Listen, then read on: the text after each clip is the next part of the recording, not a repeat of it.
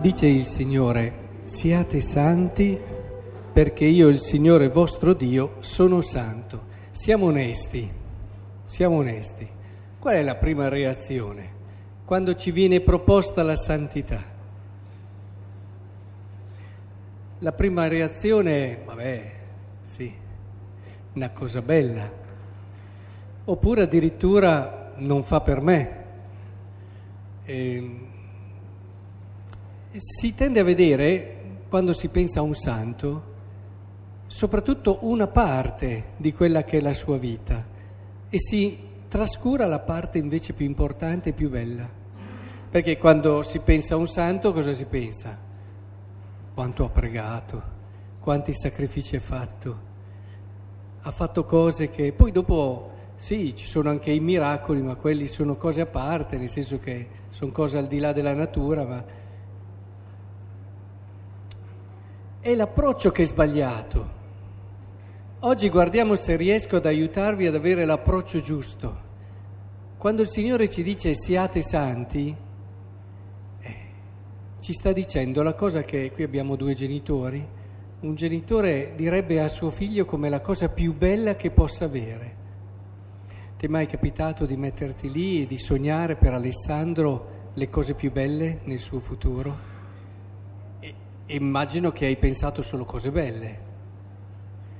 Ecco, Dio fa lo stesso, eh? Che... E quindi quando pensa a noi e ci dice siate santi, sta pensando alla cosa più bella che potrebbe esserci nella nostra vita. Il problema è che tante volte, eh, noi siamo un po' segnati dal peccato in questo, noi invece tendiamo a, a non coglierla questa parte bella. In fondo lo desideriamo tutti, quello che la santità ci dona, però ci fermiamo molto prima. Allora cerchiamo di capire. Ad esempio, vi voglio fare degli esempi per esplicitare quello che vi ho appena affermato. Dice qui, non coverai nel tuo cuore odio contro il tuo fratello. Non ti vendicherai, non serberai rancore contro il figlio del tuo popolo. Avete mai visto una persona che ha rancore? L'avete conosciuta nella vostra vita? Una persona che ha dentro un nodo e certe cose non le riesce a perdonare? Se l'avete incontrata, voi potete dirmi che questa persona vive molto male, molto male. Se c'è un modo per non essere felici è serbare rancore.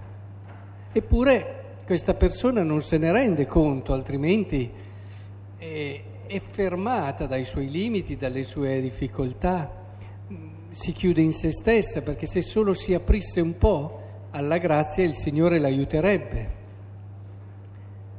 È vero che ci sono torti che sono veramente pesanti e grossi e sinceramente certi torti umanamente non sono superabili solo con le nostre forze, ma allo stesso tempo la consapevolezza che mantenere nel proprio cuore questo rancore e rendere la propria vita brutta dovrebbe darci il coraggio e l'umiltà di inginocchiarci e chiedere la grazia a Dio di sciogliere Lui questo rancore. E vi garantisco che Lui lo fa, se glielo chiediamo con sincerità.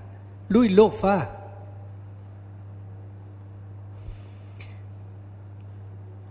Quando Dio ci dice che siamo santi, San Paolo ci dice in questa linea ma sapete che siete tempio di Dio? Beh, sarà o non sarà una cosa bella questa? Cioè, se uno ti viene a dire che tu sei un tempio di Dio, cioè quando pensate a Dio cosa pensate? Una cosa brutta, una cosa fragile, debole, orrenda? O pensate a quanto di più bello ci possa essere, di più vero, di più grande, potente?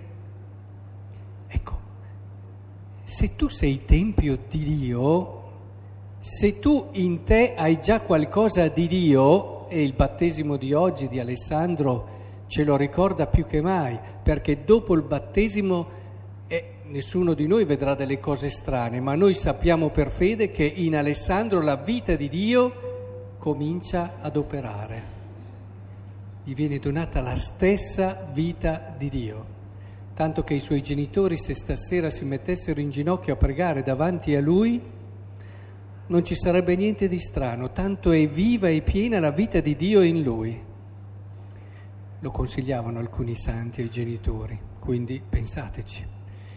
E il discorso è questo, cioè ci sta dicendo Dio, tu sei così bello, lo sta dicendo a tutti noi, eh, nessuno escluso, tu sei così bello perché io ho messo dentro di te la mia bellezza, la mia possibilità di bene, la mia possibilità di amore hai dentro di te talmente tante potenzialità di bene che posso dire che sei tempio di Dio. E, e, questa è una cosa stupenda. Ma vi rendete conto se vi dicessero tu puoi agire come ha agito Cristo? Lasciate perdere le paure che ci vengono, quelle infrastrutture, ah, ma lui era Dio, lui era Gesù a meno che Dio non racconti delle bugie e non lo fa, noi abbiamo la vita divina in noi e la possibilità reale, la reale possibilità infinita di vivere come vive Dio. Questo non dobbiamo dimenticarcelo. È una cosa stupenda. Tu puoi vivere l'amore che ha vissuto Cristo nella tua vita. Lo puoi vivere, ce l'hai già dentro con il battesimo. Lo puoi vivere. Basta che tu ci credi. La grande differenza che c'è tra i santi e noi eh, è che non è la partenza, siamo partiti tutti uguali, solo che loro hanno creduto che dentro di loro c'era questa bellezza e questa possibilità. Loro ci hanno creduto, tante volte noi no, noi non ci crediamo mica. Noi non crediamo che la mia vita può essere come quella di Santa Teresa d'Avila. Non ci crediamo, è lì un problema. Anche se siamo sposate ci può essere la versione matrimoniale. e, e, e lì la grande differenza, ma ci abbiamo tutto dentro, ce l'abbiamo già come possibilità. Tutto. Se imparassimo a vederci con gli occhi della fede, sapete qual è la prima cosa che vediamo? A partire dai bambini, ma non solo i bambini, vediamo questa possibilità di bellezza in ognuno di noi. È meraviglioso. Se imparassimo a guardarci così. Puoi anche aver sbagliato nella tua vita, puoi aver fatto peccati enormi, ma se incontri un uomo di fede, lui, se incontrassimo Gesù, lui ci guarderebbe con la nostra possibilità di bellezza. Pensate a Zaccheo, pensate a Matteo il pubblicano, pensate alla Maddalena, come li ha guardati Gesù? Li ha guardati per tutti i peccati che avevano fatto o li ha guardati per quella possibilità di bellezza che era dentro di loro? E siamo tutti in questa logica qui dentro, se ci credessimo. Ma che meraviglia!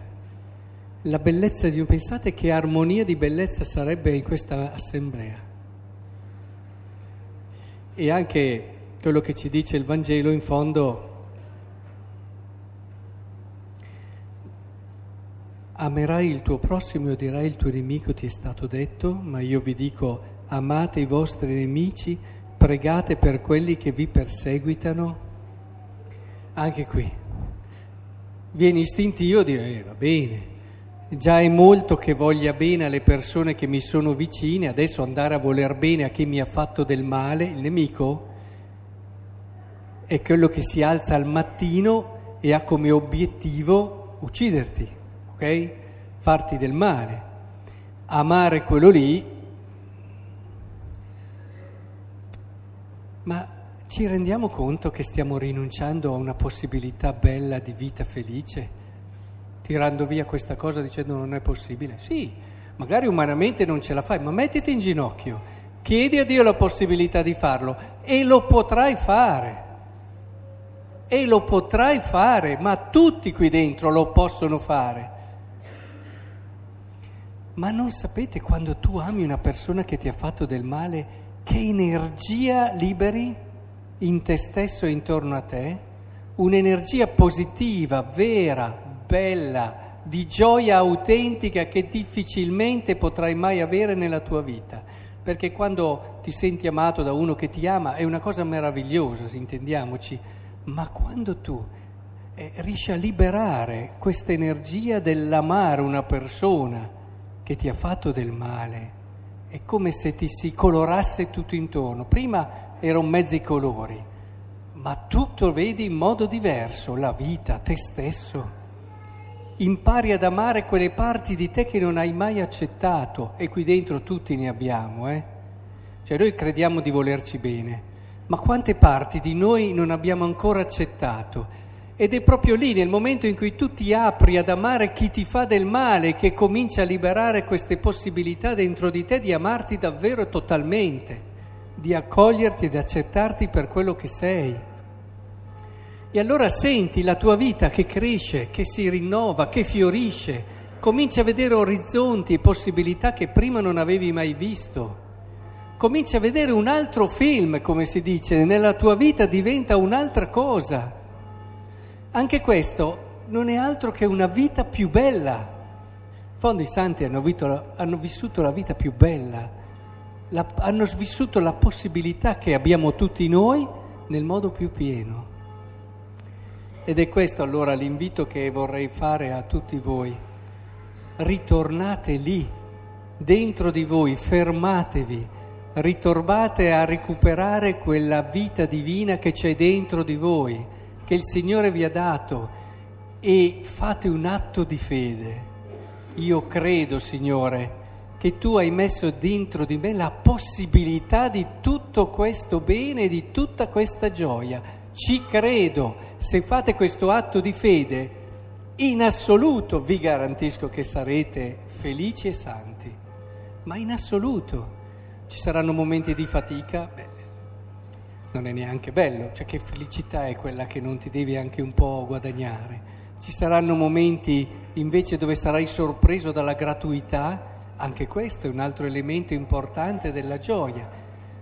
Da una parte un po' il merito, dall'altra invece la gratuità. Tutte queste cose compongono un meraviglioso mosaico, che è il mosaico di una vita riuscita. Il perdono, l'accoglienza, l'ascolto, potremmo andare avanti con tutte le dimensioni e anche le virtù più importanti. Beh, Alessandro oggi diamo questa possibilità. I suoi genitori gli stanno facendo un regalo immenso insieme a Dio naturalmente, gli danno la possibilità di vivere una vita straordinariamente bella, felice perché una vita vissuta secondo Dio.